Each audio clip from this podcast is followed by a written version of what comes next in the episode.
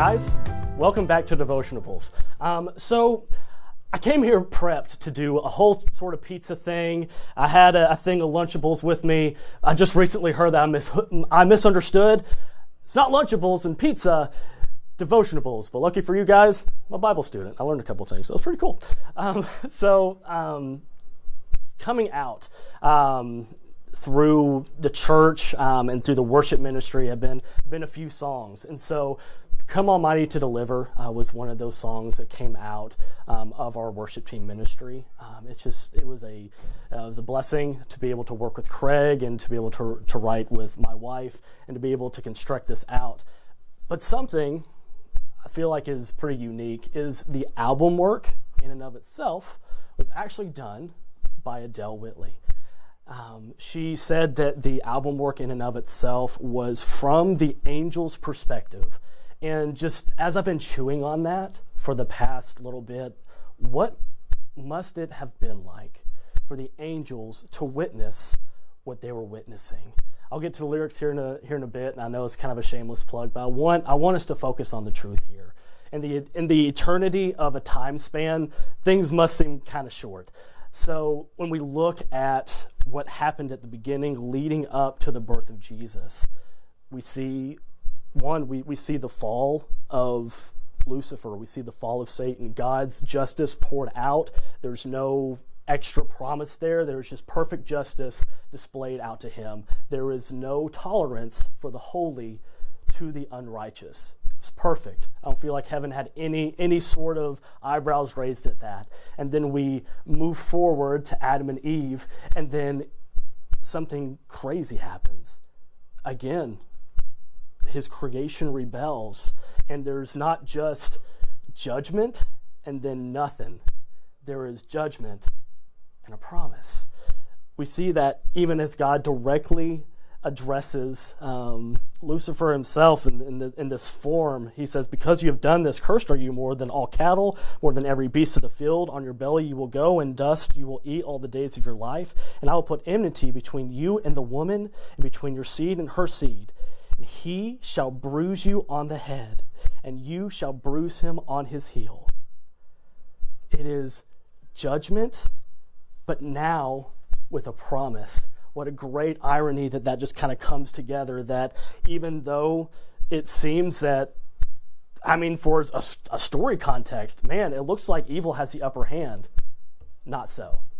God always had the upper hand. God always always had a way, a plan for salvation, that Jesus would reign as victor.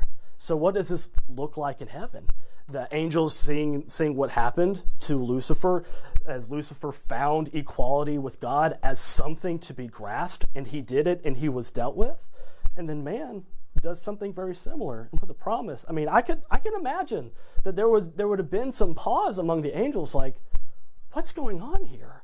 But as things unravel, as things unfold, as we as we go forward um, into Abraham, as we just learned about this Sunday and the promises that were made, I can just imagine things are, are clicking for the angels and going, "Oh man."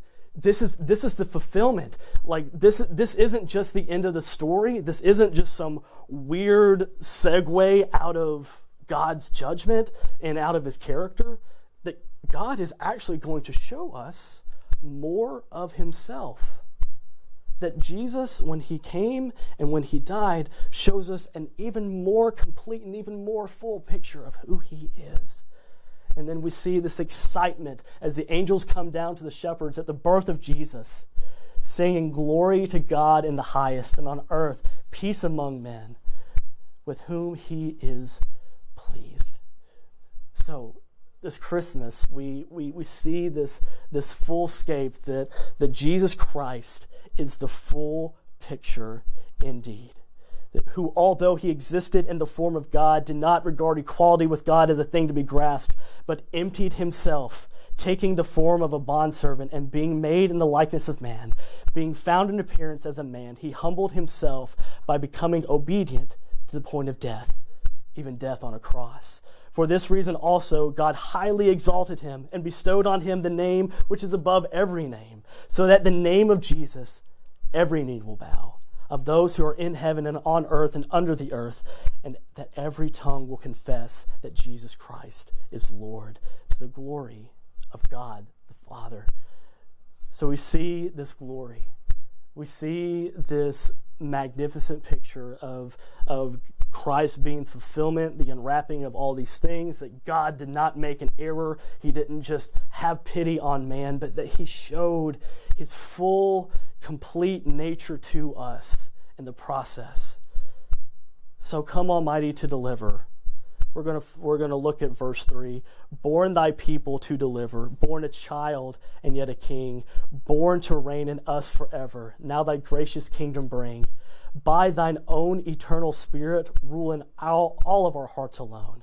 By thine all sufficient merit, raise us to thy glorious throne. And we look forward to that day where we can join in with that angels and with man and tour. We can have together that full perspective and we can join with the angels saying, as just told in Revelation 5, worthy is the Lamb that was slain to receive power and riches and wisdom and might and honor and glory and blessing. And every created thing which is in heaven and on the earth and under the earth and on the sea and all things in them, I heard them saying, to him who sits on the throne, and to the Lamb be blessing and honor and glory and dominion forever and ever. Thank you guys so much for watching, for joining us as we as we look at the birth of Jesus, as we look at this completed picture, and may we look forward, um, just as we're anticipating an Advent, the birth of Jesus, as we're anticipating His return to us and making us complete again.